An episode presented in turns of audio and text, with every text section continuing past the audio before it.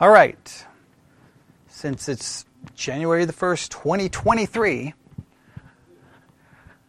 this will be the first Bible study exercise for this new year, and it'll be a continuation on our study on fear. This morning we completed our study on Matthew fourteen by, well, for those listening to the podcast, repeating a lot of what I've already said, but really trying to clarify it in my own mind. Tonight we move on, and uh, I don't know which direction we're going to go, but I brought plenty of books to see which direction I would like this to go, so we're going to see. So here's what I need you to do. If you have your Bible, turn it to Zephaniah chapter three.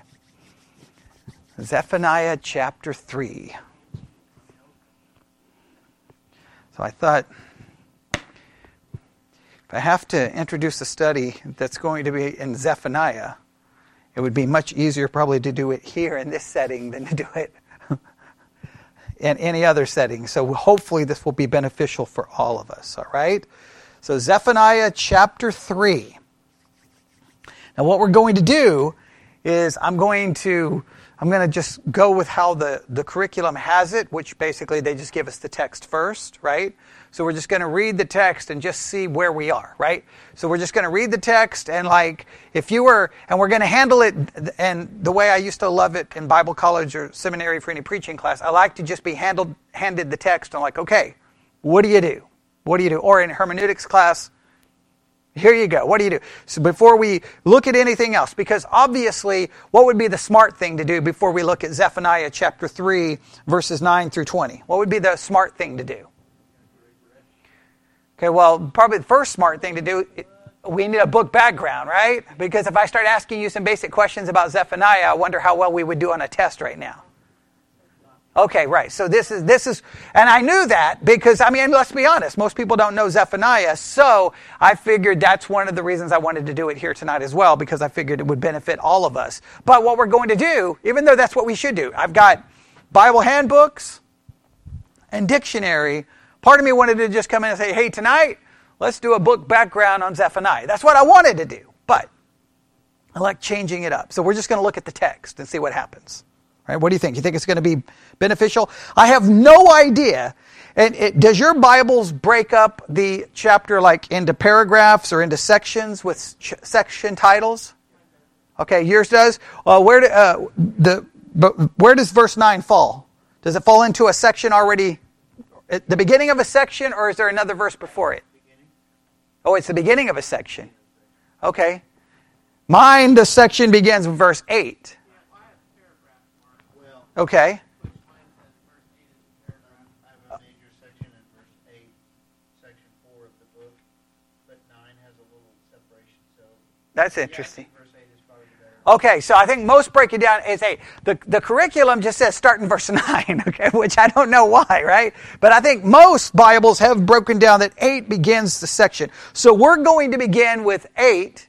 And, and and we're going to add that to this, and we're going to go all the way down to verse twenty, which puts us puts us puts us where? The end of the book.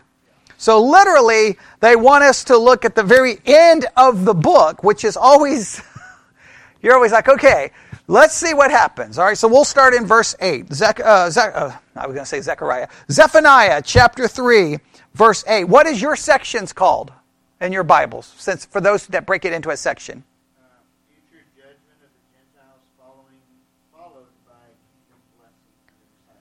Okay, oh, so now that, now, what did, what did his heading just do? Did anybody hear what his heading just did?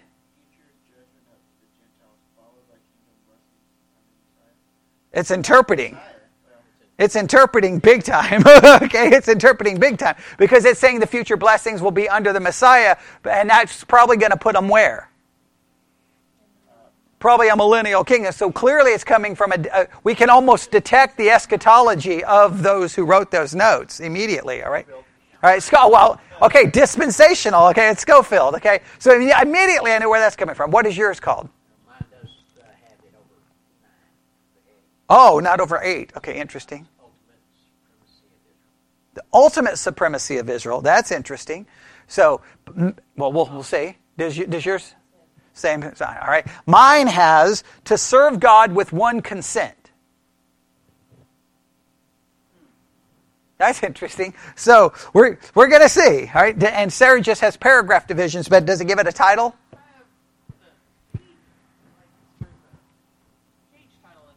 Okay. What does it say? Wickedness of Jerusalem. Wickedness of Jerusalem. All right, joy of God's faithfulness. All right, the, the, uh, so Sarah's and mine are far less interpretive, and Stephen is clearly straight up interpretive. It's Scofield, so that's that's right there. And the and the others are not not too bad as well. But but always just pay attention to that, because what happens is you see that, then what do you do? You read, you see it in the text because it's been suggested to you. So in some ways, I hate that. I, I like to have Bibles who have it, right? Because if I'm like, I don't know what's going on, then I can grab four or five Bibles and go, well, obviously this is what they think is going on. So I, I like having it, but I don't like seeing it at first. Right? I, I would prefer not to see it. But they want us to start at nine. I'm starting at eight. I, I know some of your Bibles start at nine. You, we'll, we'll see. Well, let's read eight and nine, and here's our first goal, goal tonight. Is eight, nine, how is eight and nine connected, or are they completely disconnected, disjointed? All right, does that make sense? All right, so let's read verse eight. Well, immediately we have a problem, immediately we have a problem, don't we? Therefore, okay, but where are we going to? Maybe that's why they didn't start in verse eight. Maybe that's why they're like, no, we can't go backwards. All right. Oh, true, good point. All right, so verse eight. Therefore, wait ye upon me, saith the Lord, until the day that I rise up to the prey. For my determination is to gather the nations, that I may assemble the kingdoms, to pour upon them mine indignation, even all my fierce anger, for all the earth shall be devoured with the fire of my jealousy. All right, so he... What what a great way to start twenty twenty-three, okay? That's that's a serious word of warning, is it not? All right, and it seems to be directed at whom? You think that's directed at Israel? Uh, well, Which part do you think is... The whole world will be consumed. So it's a world, it's a worldwide focus. Well, yeah. Now, therefore, wait ye upon me. Who's he telling to wait? Okay, so that may be Israel, northern or southern kingdom? Judah or Israel? So if it's Jerusalem, if it's Jerusalem, who is that? Is Jerusalem north? South. Okay, very good, good, good. Yeah, we got it. Got it. We get. We. Got, this is always important stuff. So, so immediately that seems to be there to wait, but then it's directed primarily at whom? The nations. It says, I may assemble the kingdoms. That he's going to bring judgment against everyone while who waits? Judah waits, it seems, right? Oh, well, we'll see if that holds water, but I'm just, I'm just, I'm throwing out just initial thoughts. I'm just trying to walk us through it, so stay with me, all right? Then, verse nine. For then, all right? Now, for then, meaning some, it seems after the judgment upon the nations, would, is that how you would read it? All right. Uh, how does the N I V translate it? Uh huh. Then will I purify the lips of the people. All right. Then. All right. So clearly, he's bringing all the nations to judge, and then what's going to flow from that is, I will turn the, to the people a pure language, that they may all call upon the name of the Lord to serve Him with one consent. This is interesting, is it not? Now. Immediately, though, this is what I want you to, t- to, to, to detect. Just being handed this passage of Scripture leaves you clu- really clueless and in the dark, does it not? I don't know what's going on, all right? So he's going to purify the language, seemingly to mean he's going to do what? Bring just about one language. Now, it immediately begins to tell me what, that, hey, this has got to be future, because I don't think this has ever happened, okay, right? Or it's got to be spiritualized. Okay, do I? Yeah, and then that that time they had one language and it got scattered. What were you going to say, Stephen? Uh, you know, N I V is kind of weird. It says, uh, and serve him shoulder to shoulder. And serve him shoulder to shoulder, okay. But it's going to it's going to be unity. One language unified together, all right? So, some time of unity, all right? Now, from beyond the rivers of Ethiopia, my suppl- su- supplants, even the daughter of my dispersed shall bring mine offerings. All right, that's what in the world's going on there. Anybody got an idea? All right, verse eleven, in that day shall thou not be ashamed for all thy doings, wherein thou hast transgressed against me, for then I will take away out of the midst of thee them that rejoice in thy pride, and thou shalt no more be haughty because of my holy mountain. I will also leave in the midst of thee an afflicted and poor people, and they shall trust in the name of the Lord. The remnant of Israel shall not do iniquity, nor speak lies, neither shall be a deceitful tongue be found in their mouth, for they shall feed and lie down, and none shall make them afraid. Now, the reason I stress that is because this is a part of the seven-week study on fear, so that's why the text is being offered. But I got a, I got a lot of clues what's going on. Now, immediately those verses that come right before, right there, including the verse that says about being afraid, what do you notice there? Is there something that jumps out at you before he mentions the word afraid? Starting at verse twelve.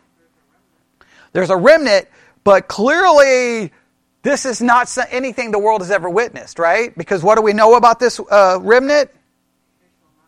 They shall do no iniquity, nor speak lies, neither shall be deceitful tongue found in their mouth. Okay, clearly this is referencing something, I mean... There's no way this has happened in history, and if you try to say it's happened in the church, well, then it hasn't happened in a physical, a, a, a practical way. So then you'd have to say it happened in a positional way. This would re, this would wreak all kinds of havoc on, on havoc on anyone's eschatology. All right. Next, verse fourteen: Sing, O daughter of Zion! Shout, O Israel! Be glad and rejoice with all the heart, O daughter of Jerusalem. The, do- the Lord hath taken away thy judgments. He hath cast out thine enemy. The King of Israel, even the Lord, is in the midst of thee. Thou shalt not see evil any more. In that day it shall be said to Jerusalem, Fear thou not, and to Zion, Let not thine hands be slack. The Lord thy God in the midst of thee is mighty. He will save. He will rejoice over thee with joy. He will re- He will rest in his love. He will joy over thee with singings. I will gather them that are sorrowful from the solemn assembly, who are of thee, to whom the reproach of it was a burden.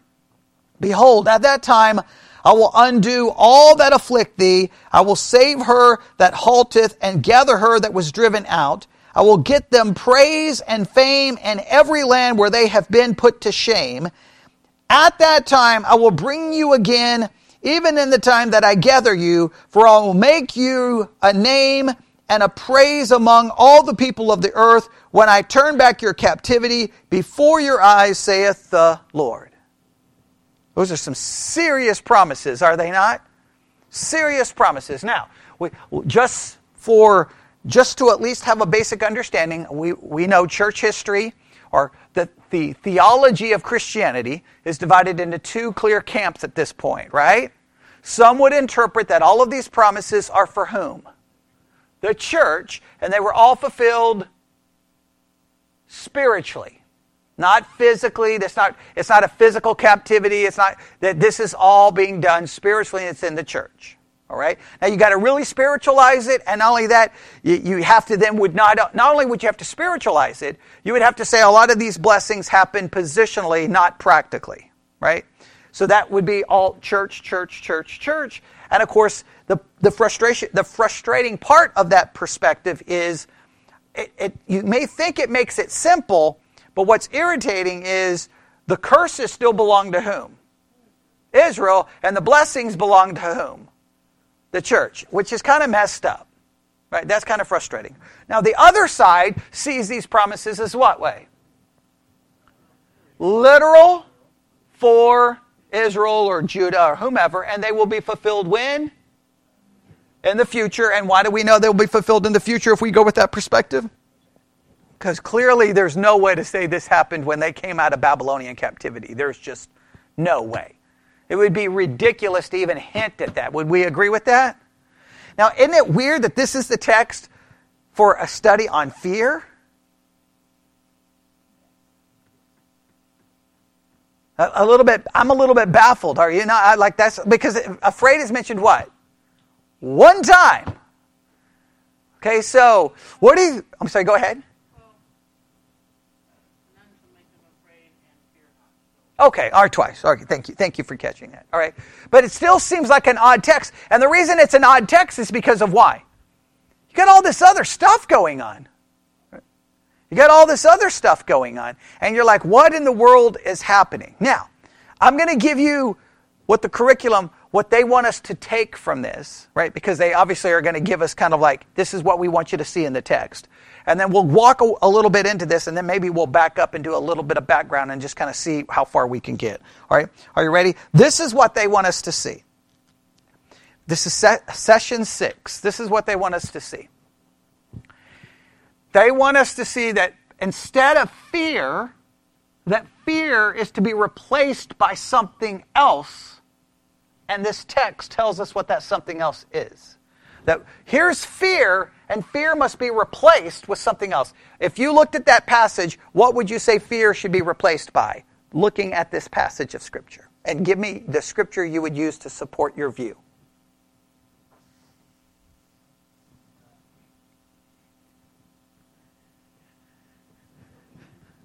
Okay, you think fear should be replaced by obedience.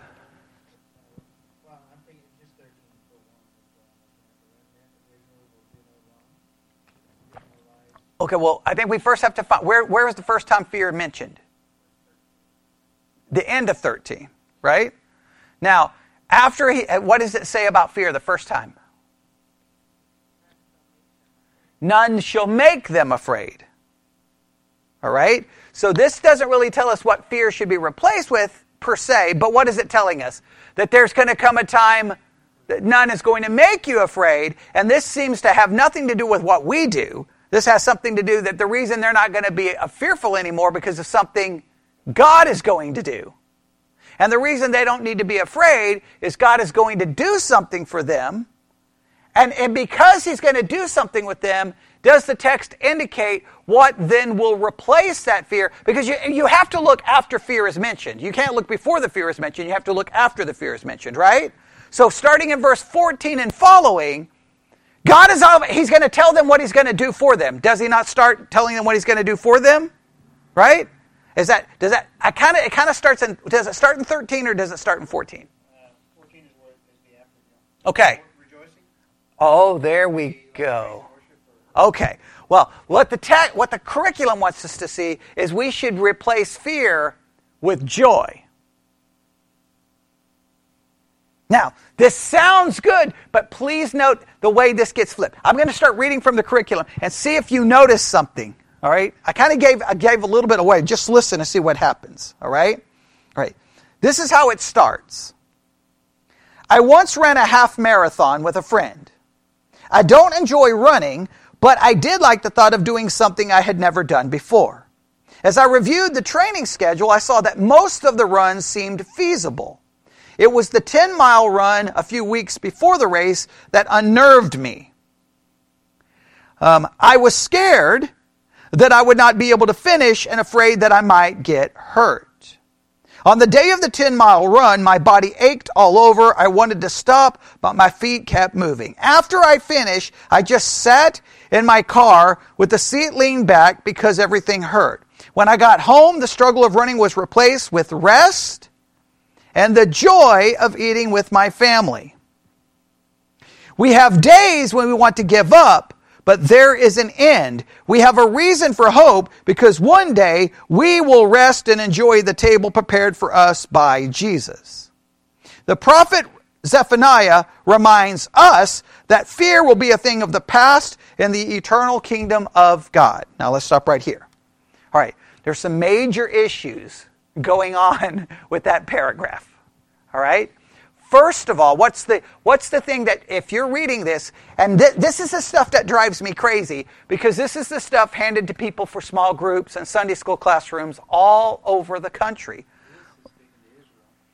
Oh, thank you. He, he did he even mention Israel? Israel just got obliterated. Israel just got booted. Boom! This is about us. Okay, so that's the first problem. Second problem, now I know he changed it a little bit at the end, but it made me a little nervous because his illustration was about what? Finding rest and joy after what he did. This has nothing to do with them finding rest and joy because of what they do, but because of what God did. Now, why is this so significant? Because this, once again, fits with our law and gospel situation where we have a tendency to even take a promise all about what God is going to do and turn it into something that we do. And, I, and I'm not saying he, he, he does say that here, no, Jesus is going to do it for us, but it's just very weird that he would start with an illustration about what he does. Hey, I'm going to give you an illustration about what I did, so that we'll learn how we can have joy in what God does. It just seems like an odd situation. It would seem that you would be like, hey, I wanted to run this marathon, and I couldn't do it, and someone came and ran it for me, and I found great joy that the marathon got ran because I made a promise that would be, and it was done for me. That would be a better illustration, but it became a bit an illustration about what this person did. Now, preachers love to do that. It's easy to fall into that trap. I just, I just want us to take note. Now, immediately after that, they give us, here we go, here's what they say the point is. Are you ready? The fear will be a thing of the past in God's eternal kingdom. Now, here's what I find interesting. You got to pay attention to this. In preaching, in teaching, someone can make a truthful point. However, the text they use doesn't make that point. And if you make a truthful point, but the text you use doesn't prove that point, what does that make your point? It makes it fraudulent because you're saying that point came from a text that doesn't teach it. In other words, you can, that, that is hard for people to, to say because, because whenever you confront people about this or that, hey, do, I want you to listen to the sermon from my church, and you'll be like, okay, well, the point was good, but that text doesn't teach that. And they'll be like, well, as long as the point was good. No! That's unacceptable. If the passage doesn't teach it, I don't care how true the point is, and that sermon, listen to me, as far as that sermon is concerned, that point is false. Because you can't have a point not supported from the Scripture, which you said did. Now that's controversial, but I will stand by that. If you want to prove that point, go find the Scripture that actually teaches it. So, I will argue, is the point of this passage, fear will be a thing of the past in God's eternal kingdom? How would you summarize this passage? If you were to say, what is the point of this passage? What is the point of this passage, you think? Everybody to look at it. Open book. Right? If, if you were in class today, and I walked into class and said, okay, you can go home as soon as you can tell me what the point of the passage is. If you get it wrong, you have to write a twenty-five page essay. And you have to answer. I can't say, well, I'm just not going to answer, you know.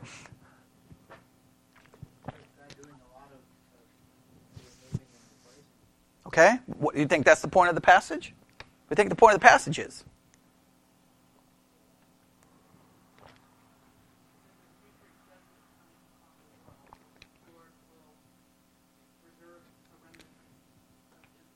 Okay.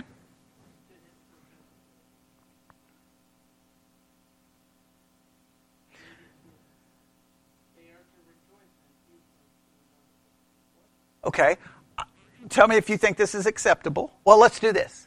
Grab a Bible dictionary. Let's do this. Grab a Bible dictionary. Here you go. I'll grab you one. Grab a Bible dictionary. Look, look up an entry for Zephaniah. All right?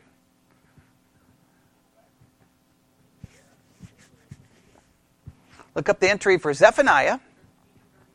thirteen thirty-seven. I'll just go ahead and use this dictionary as well. was going to use a different resource, but that's okay. thirteen thirty-seven. All right, we're going to have a little bit of fun here. thirteen thirty-seven.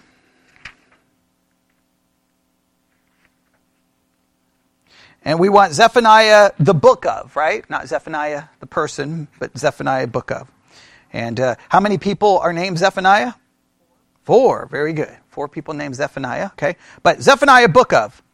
It is a brief prophetic book of the Old Testament that emphasizes the certainty of God's judgment and the preservation of a remnant, a small group of people who will continue to serve as God's faithful servants in the world.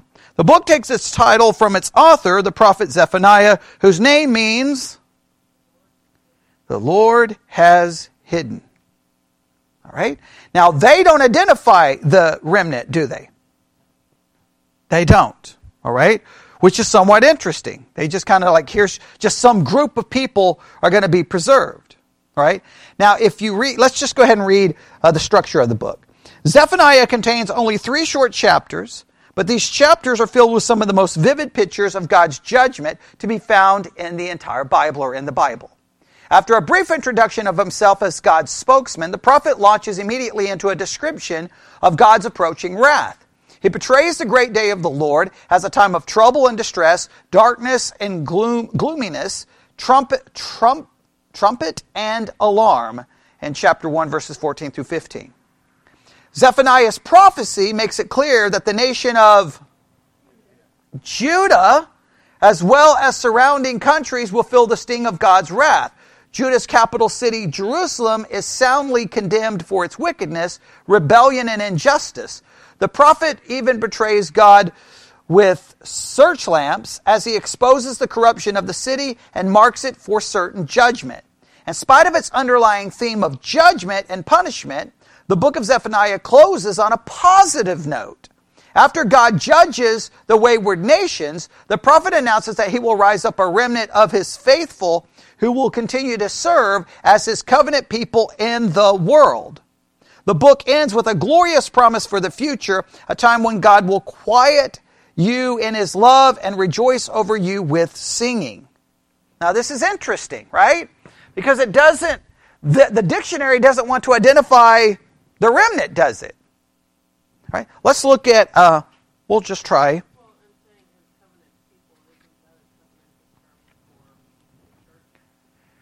Well, so they may be trying to say it's the church.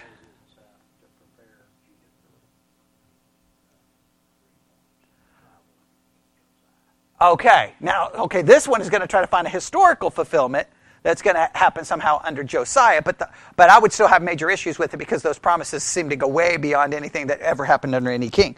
Let's let's uh, listen to this uh, Bible handbook. All right, um, here's a one-sentence summary. You ready?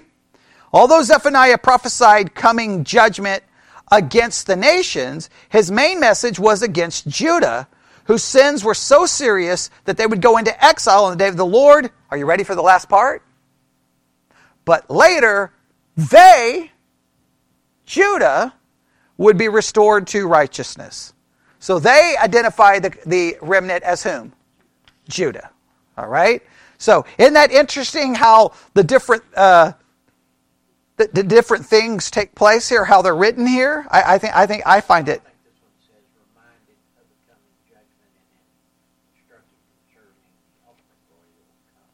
Okay, all right. So, so they they do they they bring in a historical element and then they go to the future. Clearly, we have to see a future element. Does everyone agree? All right. Now, but here's what I want you to notice.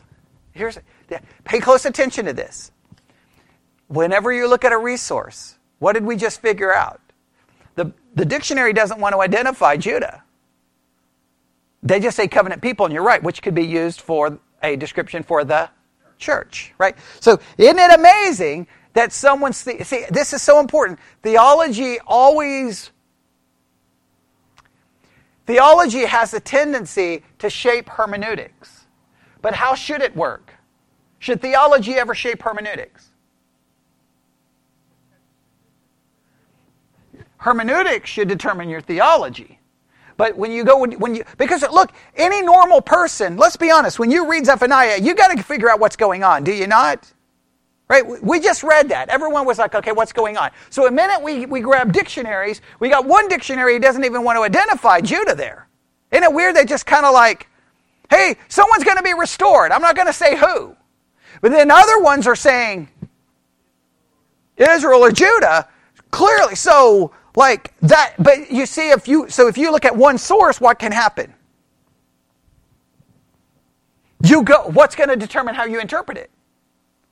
The source that you're looking at. And that's what you got to be so careful with, right? Now, go back to, do this. Start in, um, where, how far do we want to go back? Just do this. Start in uh, Zephaniah chapter one. Chapter two and chapter three. Now, if I was doing a Bible, oh man, we're going to run out of time. We're going to have to do this quickly, all right? So, I need your I need your speed skimming skills. All right? Okay, so, Bobby and Diane, you've got chapter one. Okay? Stephen and Sarah, you have chapter two. Skim it and see if you can see how many times Judah is mentioned, how they are referenced, just anything about Judah being referenced. How they are described, anything.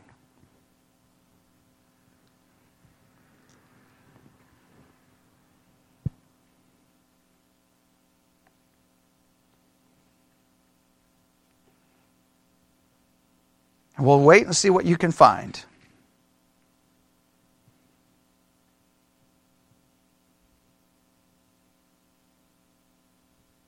Just notice anything about how they're talked about or anything.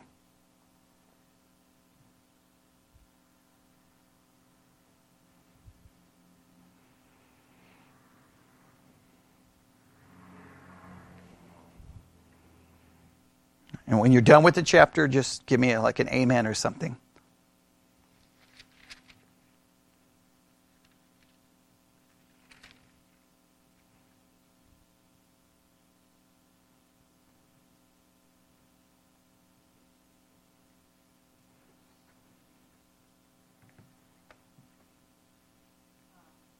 Okay.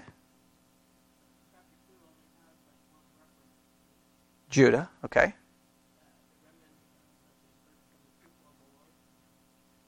That's uh, two ten. All right. Yeah, verse seven. Okay. And the coast shall be for the remnant of the house of Judah. Now, please, uh, this is interesting. Okay. Okay. So we'll look in one in a minute. So we'll, I know we're kind of going out of order, but that's okay. Chapter two, if you want to look in two first. Judah, uh, a remnant is attached to Judah. Do you see it? And two seven?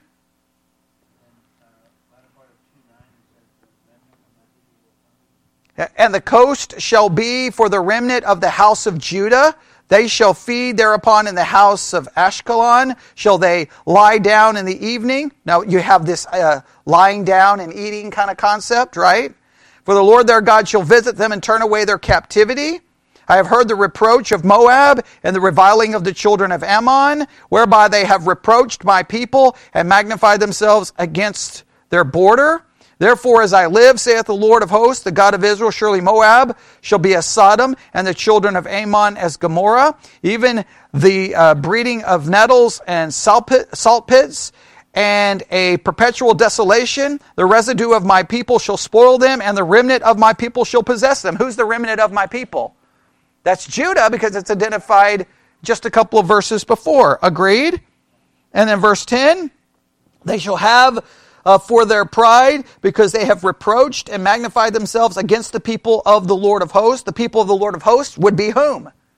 Judah in the context, right? So clearly, Judah is here. It's, it's described here. So would you agree? Was there anything else in that chapter? All right. So Judah is clearly identified as the remnant. Right. And chapter one, how many times is Judah mentioned? Well, verse one, we had the king of Judah mentioned, but nothing about the people. All right. Then uh, verse four, I will stretch out my hand upon Judah and upon all the ha- inhabitants of Jerusalem. Clearly demonstrating judgment is coming upon whom? Judah. Agreed? So Judah is going to be judged. All right. Now, what else do we have in chapter one?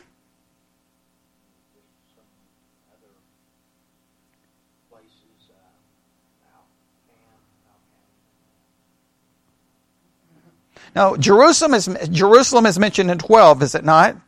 All right, which is Judah, right? And come to pass at the time I will search Jerusalem with candles and punish the men that are settled on their lees and say in their heart, the Lord will not do uh, will, the Lord will not do good, neither will he do evil. All right, that's kind of an apathetic approach, right? So he's going to bring judgment upon them. Anything else mentioned? I don't think there's anything else, right? Okay, now jump to chapter three.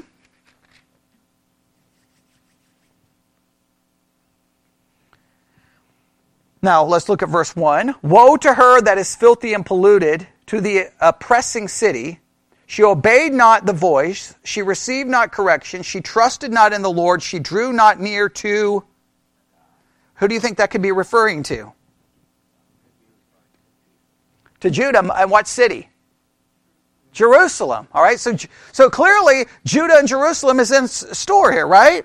Her princes within her are roaring... Uh, are roaring lions. Her judges are evening wolves. They gnaw not the bones till the morrow. Her prophets are light and teacher and, and treacherous persons. Her priests have polluted the sanctuary. They have done violence to the law. Clearly, this is whom? Yeah, this is Judah, Jerusalem, right? Clearly. There's no way to get around that, yes?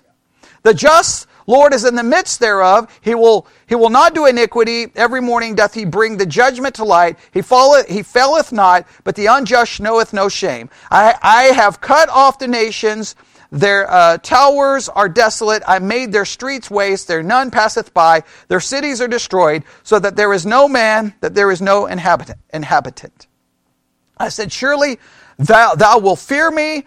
Thou wilt receive instruction, so their dwelling should not be cut off. However, I punished them that they rose early and corrupted all their doings. Therefore, wait upon me, saith the Lord. Now, who is he telling to wait? Judah and Jerusalem, right? He's telling them to wait. And now what is he going to do? Wait until the day that I do what? Rise up against, rise up to the prey, for my determination is to gather the nations, that I may assemble the kingdoms to pour upon them mine indignation, even all my fierce anger, for all the earth shall be devoured with fire of my jealousy. For then I will turn to the people a pure language, that they may all call upon me, upon the name of the Lord, to serve him with one consent. Then he talks about from the rivers of Ethiopia, right? Now, he, he talks about, what is he talking about in that verse? In verse ten. What do you think he's referring to in verse ten? Judah, that's been dispersed, right? Those of Judah who've been dispersed. Why have they been dispersed? Because of judgment and captivity, right? This is, we have historical information here, right? And we know who exactly is being referred to, right? Then verse uh, eleven. In that day shall they not be ashamed for all thy doings, wherein thou hast transgressed against me, for then I will take away out of the midst of thee them that rejoice in thy pride. He immediately now talks about what's, that there's a day coming, that what's going to happen? There's going to be restoration. Yes? In fact, we could call it, there's going to be restoration, there's going to be salvation, there's going to be purification. Clearly, I'm going to argue the book itself tells me that who this is about. This is not about some unnamed remnant. This is not about some future spiritual Israel. This is about Judah. Whatever, does everyone see that? All right, now, here we go. Let's look at the curriculum and see what happens. We've only got like ten minutes, so here we go. All right, let's just see what they do here. See if they give us some information. Hey, first look at verses nine through thirteen. Now, we've read that. I'm not going to read it again. nine through thirteen. You look at verse eleven. Do you see a, a, a phrase there about something that's holy in verse eleven? Depending on your translation. Okay, holy mountain. They say the key word here is holy mountain. That's what the curriculum wants us to see. Holy mountain, all right? They say this is a reference to Zion's sacred hill in Jerusalem, where the temple stood. As the focus of Israel's worship of God, it was the symbol of God's presence among his people. I think we can agree that the temple was connected to God's presence. During the seventh century B C, when Josiah was king over Judah, Zephaniah came on the scene as prophet. King, King Josiah's father and grandfather were evil kings. They encouraged the people to chase after idols and false gods. Yet when Josiah took the throne, he desired to turn the people's heart back to the one true God, Yahweh. It is likely that Zephaniah's prophecies of warning, punishment, and restoration were spoken before the reforms of King Josiah had taken root. Throughout the book of Zephaniah, the prophet spoke of God's anger and judgment against Judah, the other nations, and the city of Jerusalem. The people were guilty of chasing after other gods, and judgment was due. But the tone of Zephaniah's prophecy makes a major shift in chapter three, verse nine. Can we all agree it seems to make a major shift? A major shift happens. Now, the major shift isn't, in my estimation, a shift to the church or to me or to you. It's a major shift towards God's attitude towards Judah or to the remnant that he's going to do these things for, right? The refining, now this is what, now, oh, okay. All right, let's listen to how they say this. The refining fire of righteous anger would lead to the purification of the land and the people. In verses one through eight, Zephaniah spoke about Jerusalem, but these words of restoration included all the wor- world's people. Hmm. Okay. All right, we, we, that's something we'd have to work on. God's desire is that they may all call upon the name of the Lord to serve him with one consent. All right, verse eleven through thirteen gives us a glimpse of what the refinement of God will yield. Shame for our... Now, please know what he just... Now, please what, what they do here. Everything in that description has been about what? They've talked about Judah, Josiah, the other nations. Watch the subtle transition that they do here. Verse eleven through thirteen gives us a glimpse of what the refinement of God will yield. Shame for... our past actions will be removed, as well as arrogance and haughtiness. It will produce a humble people and a not proud people. God's people will be established as people who understand who is on the throne, and they will act and walk according to his truth. They shall do no iniquity, doing what is right. They shall see the king who is righteous. They will not speak lies, nor have a deceitful tongue, for they will live with and serve the God of truth. They're saying that somehow God is going to do this for whom? Us. It's almost frightening because it's making it sound like this is going to happen now. Guess what they say is they see to look for as a cross-reference? Hebrews six, which scares me to death. Go to Hebrews chapter six. I could be. It may not be anything scary, but I'm scared to look at it. Hebrews six. Oh, we're going to run out of time.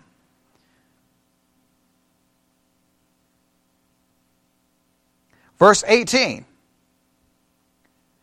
That by two immutable things, in which it was impossible for God to lie, we might have a strong consolation who have fled for refuge to lay upon the hope that was set before us.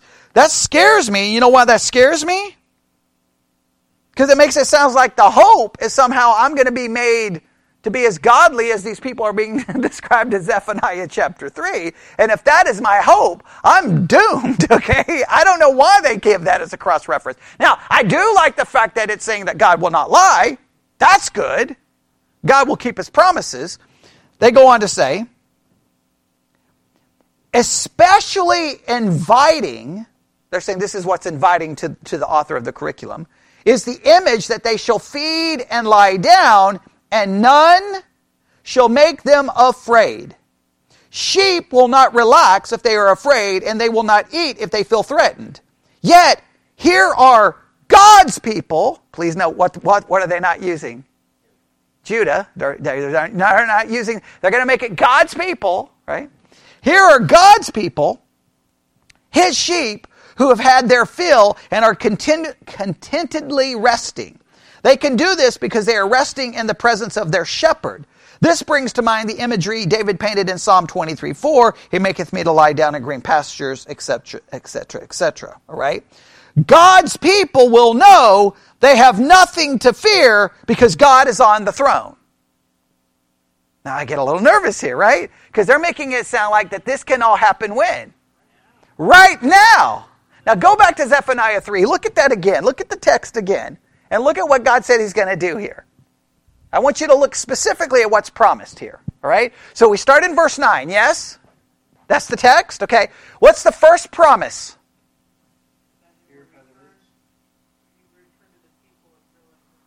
Okay, uh, well, is there anything before that? I, I just want to make sure. I want I want to make sure we don't skip anything. Oh, okay, verse. So there is a promise, but the promise is judgment. And, and, and, and Judah's told to wait. It says, God's going to take care of all your enemies. All right, now immediately, we know, wait a minute, guys. Why are we making this about us? Because this is clearly about Israel, and all of their enemies are still hating them. So we already know we have a problem. All right, so verse nine. I will turn to the people a pure language, that they may all call upon the name of the Lord to serve him with one consent. I don't know what they do with verse nine. I don't know what they do with verse nine, but okay. Oh yeah, all of God's people. But it seems like he's like, they don't really say what this language is or anything so far. But let's go to verse ten. All right, for, so from beyond the rivers, what's going to happen? He's going to bring, they shall bring mine offering. In other words, all these people that have been dispersed are going to do what? They're going to be, they're going to be brought back. So that's a gathering. So they're, they're, they're not going to do anything with that. All right, now here we go. And the days, the in that day, now please note, in that day, this is referring to a specific time, shall thou not be ashamed for all thy doings, wherein thou hast transgressed against me, for then I will take away out of the midst of thee them that rejoice in thy pride, and thou shalt no more be haughty, because my holy mountain. So according to this, the way he, they're describing this, that now God's going to take away all of our pride.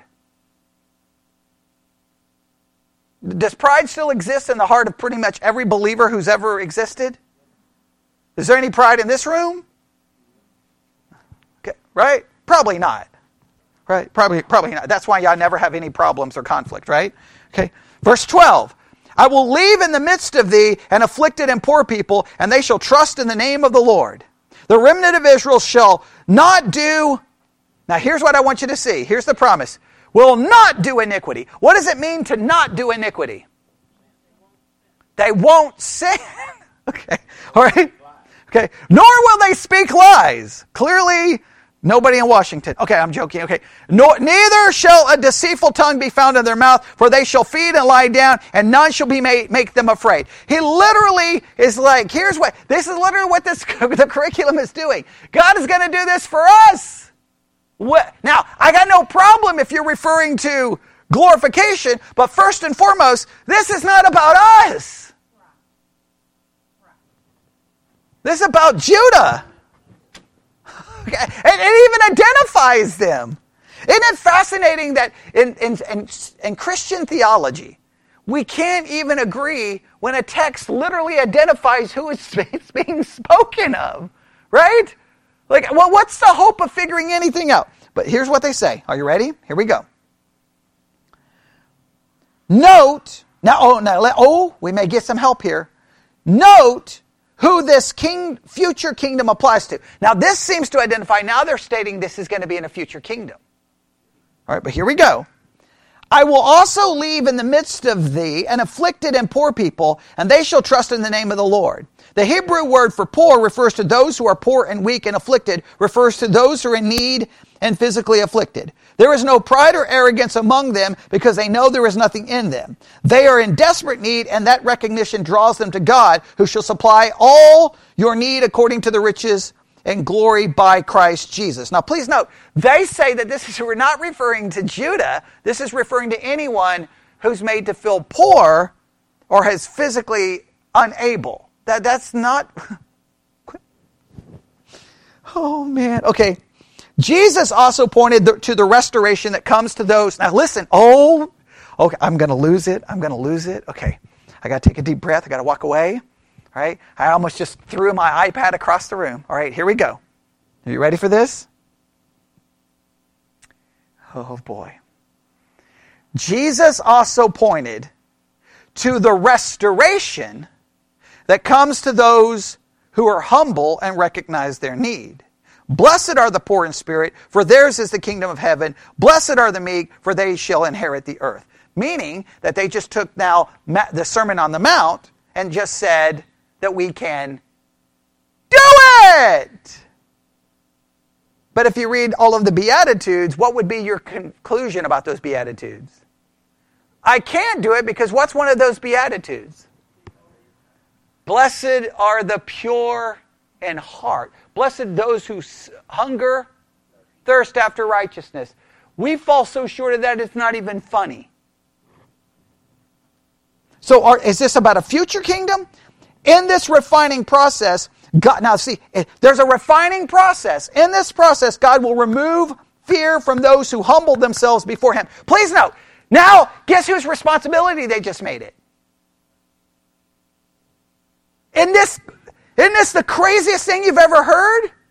Go through Zephaniah again. Look at Zephaniah again. three, nine, and following. To who's doing the action?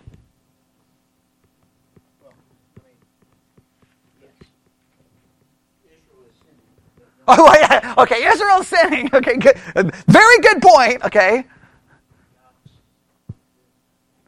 God is doing the action. Or am I missing something?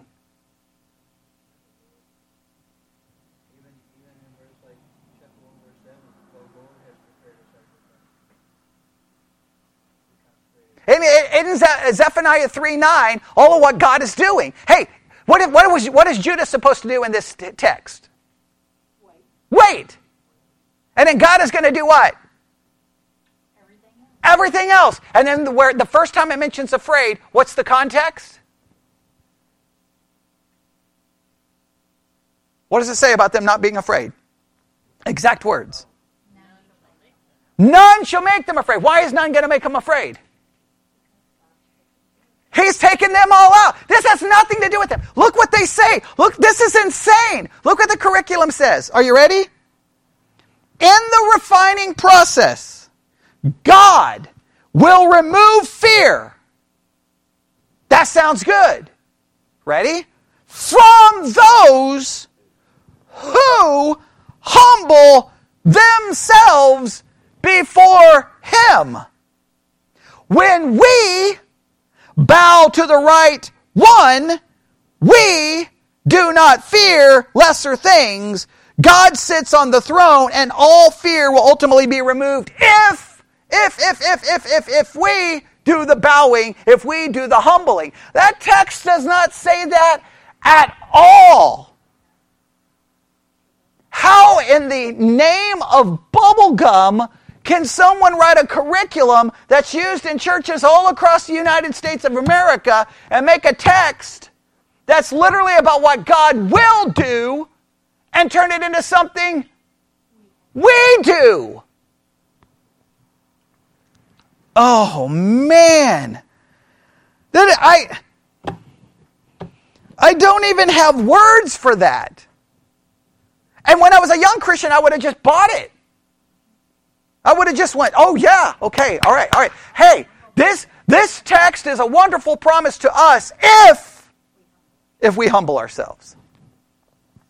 God said He's gonna He's gonna remove the pride. He's gonna remove the pride. Does He say they that they have to remove the pride? Look at the what verse? Verse thirteen. What does He say?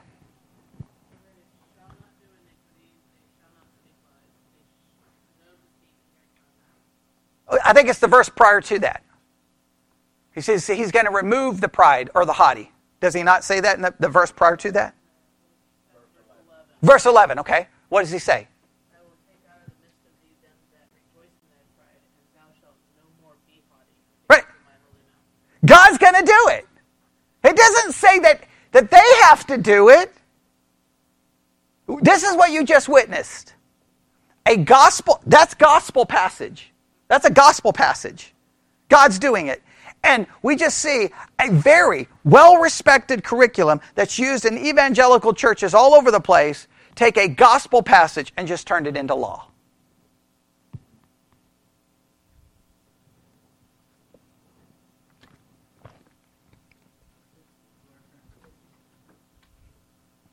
That's insane. And you just watched it happen in real time. Now, what should we take from this in regards to fear? Fear is mentioned how many times in this, in this section? Twice. The first time the fear is mentioned, why are we not? Why are the, why is Judah not going to have to fear? God's going to get rid of anyone who can make them fear.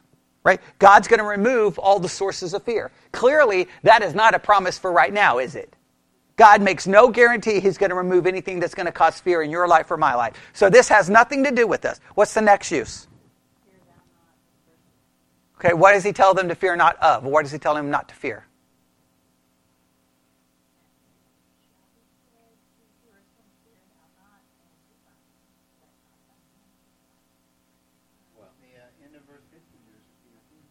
Okay, what does it say at the end of verse fifteen?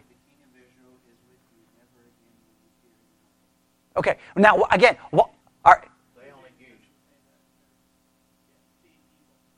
Okay, see evil. But once again, why are they not to fear? They're not going to see evil. They're not going to see harm because God is removing all those who've oppressed them and harmed them. Okay, and God has taken away that judgment. Right, the judgments he's placed upon them. And he's cast away your enemy. All right, so, first of all, no, right, well, not yet. They, they, they will get to it in a minute in the curriculum. But at this point, though, they turned it to what we do.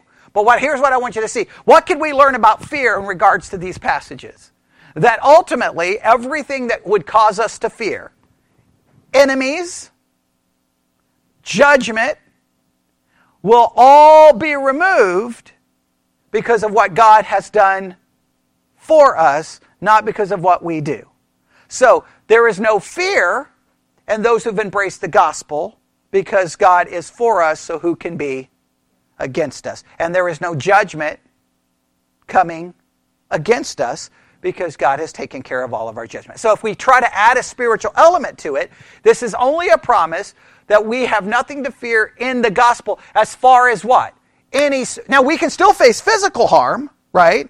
But that we will face no spiritual judgment, and the day will come that all of our enemies will be removed. But this is about Judah. And that is just mind-boggling that they just turn it into what we do. Like, they, they wouldn't even, re- they would say, this is gospel, this is gospel, this is, n- that, I, like, I, sometimes I don't even understand when people say gospel. I don't know if they even know what the word means, okay, but that is an example of something that is gospel that just got turned into law. That's not based on what we do, that's based on what Christ did, so, or what God's going to do for them. So for us, just so that we can leave with a concept about fear, is in the gospel, we find the ultimate solution to all fear. Because in the gospel, there is no judgment. Our sins have been removed with an absolute guaranteed eternity where there will be no one to harm us. There'll be no more pain. There'll be no more sickness. There'll be no more death. There'll be no more devil. There'll be no more anything. Okay? That's the future. But for this particular passage, it's for Judah's future. And once again, this has to be for a future, and this would probably, the only way we can even come close to this has to be the millennial kingdom. Agreed? Right? If it's not the millennial kingdom, I don't know where in the world you find a fulfillment in this. And it definitely has not happened in the church. All right, there we go. We'll have to stop. I know we went long, but that's crazy. Isn't that nuts? I, I think it's crazy. All right. Look, God, we come before you this evening. Thank you just for a place where we can spend the time, an hour, just walking through, looking at different perspectives and just trying to understand it. Um, I, I'm grateful that we can do that here. We don't have to follow a team. We don't have to follow a, um, any material. We can just look at the text and be as honest with it as possible. And wherever it leads us is what we have to believe. We're not bound by anything else. Help us always be committed to the Scriptures above anything else. And we ask this in, Je- in, in the name of Jesus. And God's people said...